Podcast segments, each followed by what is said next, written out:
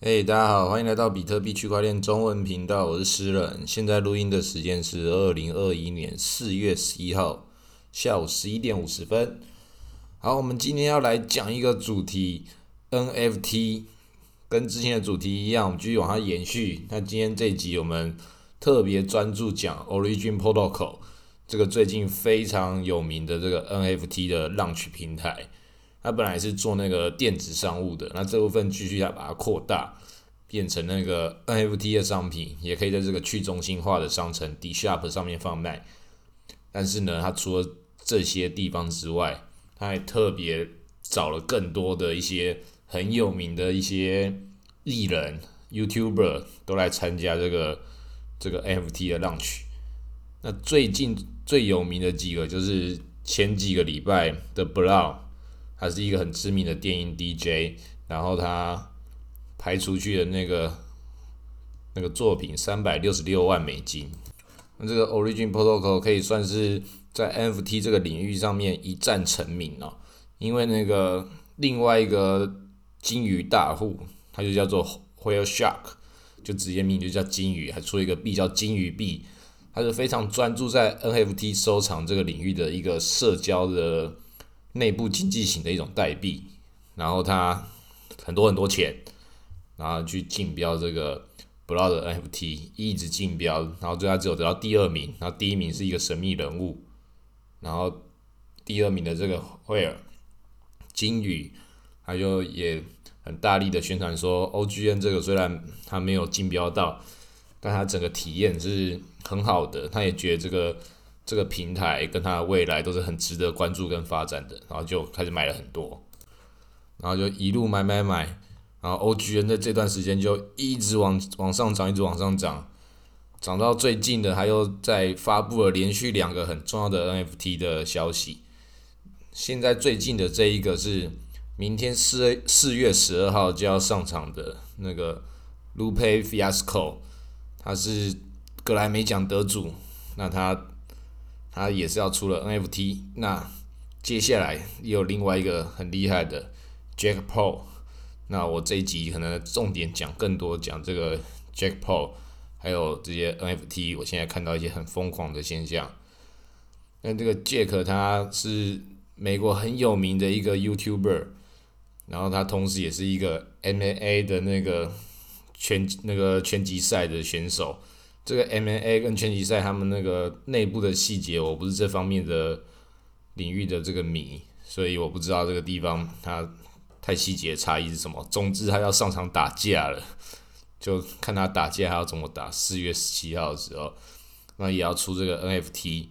那，到底这个 NFT 是是要打赢了才会有，还是是这场拳击赛，还是它是一个纪念？这个我们再看更仔细一点，我们就可以知道说他玩什么游戏。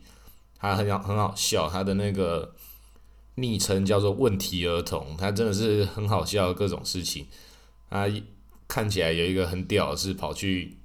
美国白宫，好在美国白宫里面过了一整夜，躲在厕所里面，然后那个密情局的人员都没有发现，然后他就他就躲在里面，然后最后再若无其事的再走了出去，然后好像后来还被那个 FBI 直接。冲去他家里面突袭检查，还有没有做什么违法事情，就是要找他麻烦。这个问题儿童是现在 Original Protocol 他要特别推出来的一个 NFT，那我觉得这个人太屌了，这个我一定会去买啊！这个太好笑了，一定要参加的。而且他那个上次参加，你可以从很少的钱就可以参与，虽然最后拍出了三百六十六万，但你可以在最早的时候就。马上可能投个一千美金、五百美金之类的。上次我投了三千多美金，然后他我没有投到，因为最低标也要四万多美金。然后他 Origin 他又直接空投给我一千颗 OGN，然后现在这 OGN 我也继续抱着，发现哇，这 OGN 一直在涨，所以他算是空投给我了三千美金。所以这种空投活动。在这个币圈中，就是一直会发生的。你尽量的去参与这些不同的项目方的生态，像 Uniswap 我也拿到空投，然后这个 One 也有很多人拿到。然后 Origin 这个也是看起来就是很好拿的，反正就是只有花你的 gas 费嘛，你就去参与它，你也通常是买不到啦，这种格莱美奖等级的，然后全世界超级大网红等级的，而且它开放的这个募资模式，它不是只收这个以以太币跟 USDT，其他那个信用卡那边的，它也在开通这些渠道，把两边不同的人都嫁接起来。然后再把新的人告诉他们，你知道这是叫 NFT 吗？你除了买到的不只是这个音乐，或是这个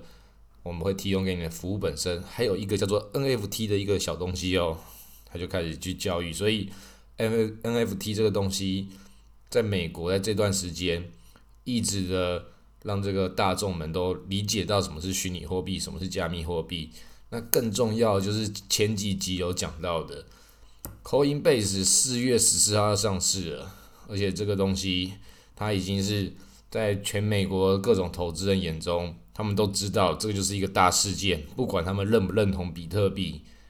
它就是一个时代现象。然后 Coinbase 全世界最大的交易所要上市了，那今天也看到了另外一个消息，那个海海怪交易所，他也说他明年也要上市了，所以现在这个气氛是很是很大的。那有很重要一点要提醒大家的是，Coinbase 跟 Origin Protocol，他们是同一组的投资人，而且他们也是很有很多交易上的关系都都在建立在这里。因为那个 Coinbase 很早期的时候就已经上的那个 Origin 的币，在他们的 Custody 这托管的一个服务里面，就是告诉大家它是一个我可以协助你。好好托管你的这个 OGN，可以长期存放，它被认定为一个一个有有一定程度价值的资产。那通常也会变成市场觉得它可能是 Coinbase Pro 这个交易所本身它那个风向球。那因为每次只要一上币的就一直暴涨。那最近确实就是 OGN 就是流动性到一个程度，已经满足了可以上 Coinbase Pro 的这个条件，它就上架了。跟 ENJ、NKN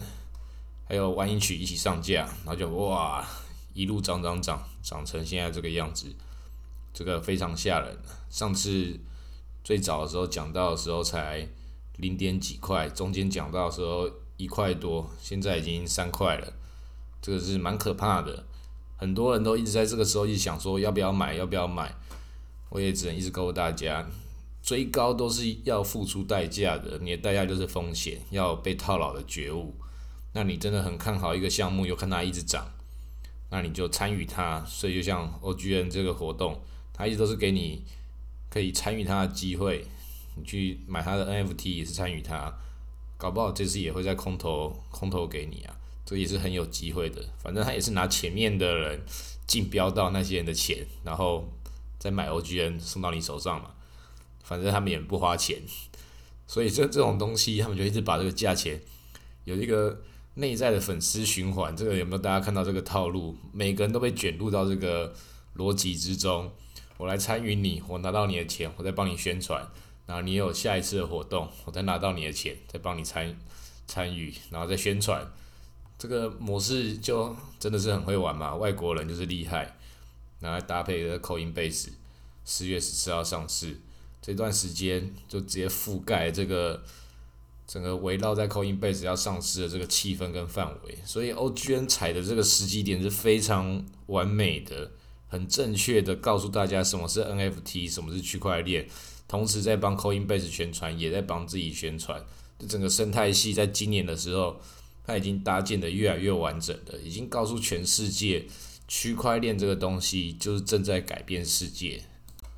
那 NFT 就是让所有这些粉丝们去透过 NFT 更认识他们的这个偶像，他们所追逐的这些明星网红，你就可以了解，诶，为什么他也加入 NFT 了？那是 NFT 是什么？比特币可以买吗？那开始就进入到这个开始 formal 的循环，然后外面的韭菜、新的韭菜要进来帮我们接盘了，就是最值得开心的事情。我是觉得这比特币接下来这几个礼拜。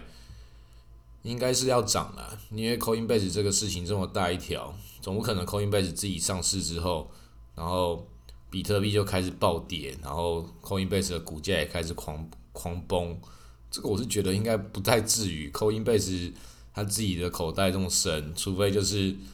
有其他大户就是要给 Coinbase 没面子，就是要砸，把它往下砸，砸到大家都把牛市砸掉。那我是觉得这种不至于，因为要来搞这种事情的话，就是双方就是要大战的。这种这种这种大战到底是会不会发生？我自己是觉得那个太危险了，大家不会在这种这种那么危险的时间来来玩这个事情。就连就连币安，他应该也不会跟 Coinbase 这样对着干，因为他现在很认真的在推他自己的这个币安智能链，还有上面这个 NFT。赵长鹏赵爸爸现在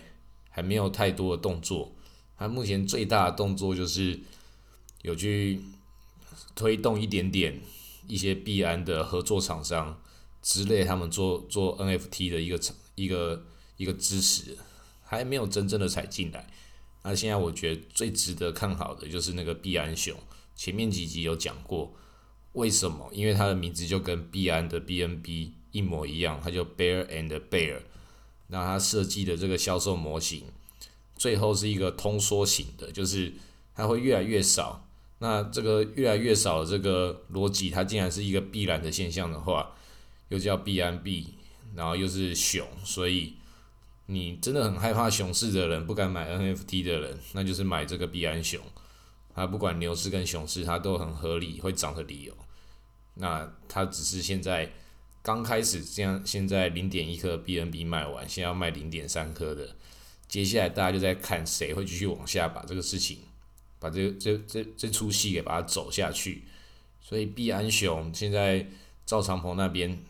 他们会怎么把这个 NFT 继续往下推动？会如何来跟这个以太坊的传统的 NFT，他们就是像我一样，我认为在以太坊上面才是正宗的。在币安智能链上的，我觉得那个是 NFT 吗？我持着一个怀疑的态度。但是币安熊就是同样的名字，我就觉得这可以接受。只要是币安系列的，它就即便它不是真正的去中心化，但是它也是可以被视为一个艺术品凭证的。币安帮自己盖章嘛。那这个是我认为两大 NFT 的市场在这个时候开始在在互相撞击的的这个阶段了。那大家觉得很认真的表演。看哪一边可以搬出更厉害的大型 IP 来？那现在真正大型的 IP，我们还没有看到那些那些传统领域的进来。现在看起来，那个孙宇晨孙小哥他买了这个毕卡索的画作，大家也很期待。你想要怎么表演？你买到一个这个毕卡索的的这么重要的作品，好，那接下来看你要做什么事情。他也想要映射一个到坡场上面，就看大家会不会同意这件事情，会不会对这件事情有他的共识。那我们也很期待像那个故宫、罗浮宫、大英博物馆这些传统的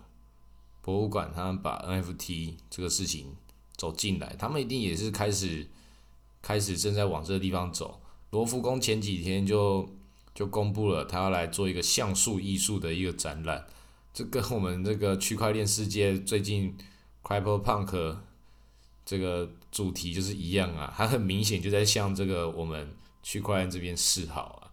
所以迟早的，不管是故宫还是罗浮宫这边、大英博物馆这边，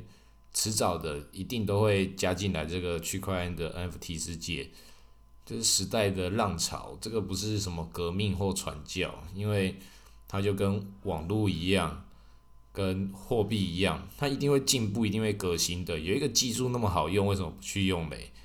而且它又在这个时代的浪潮上面，有太多的可能性可以在上面发挥了。所以那个所有的艺术家们也应该要来了解这个 NFT 是什么。它它就像是一种新的材料一样。你是画家的话，那你总不可能前面说 Photoshop 这种什么东西。这种绘图软体哪叫绘画？很明显，现在它就是改变世界的东西。那 NFT 也是，它它有它的其他的一些很内在、很神奇的一些技术，可以去把它拓展各种的可能性。这个是对艺术品的创作来讲，它产生的一个全新的维度。这个是我们接下来可以观察这个世界为什么变化的一个很重要的地方。啊，那今天先录到这里，谢谢大家。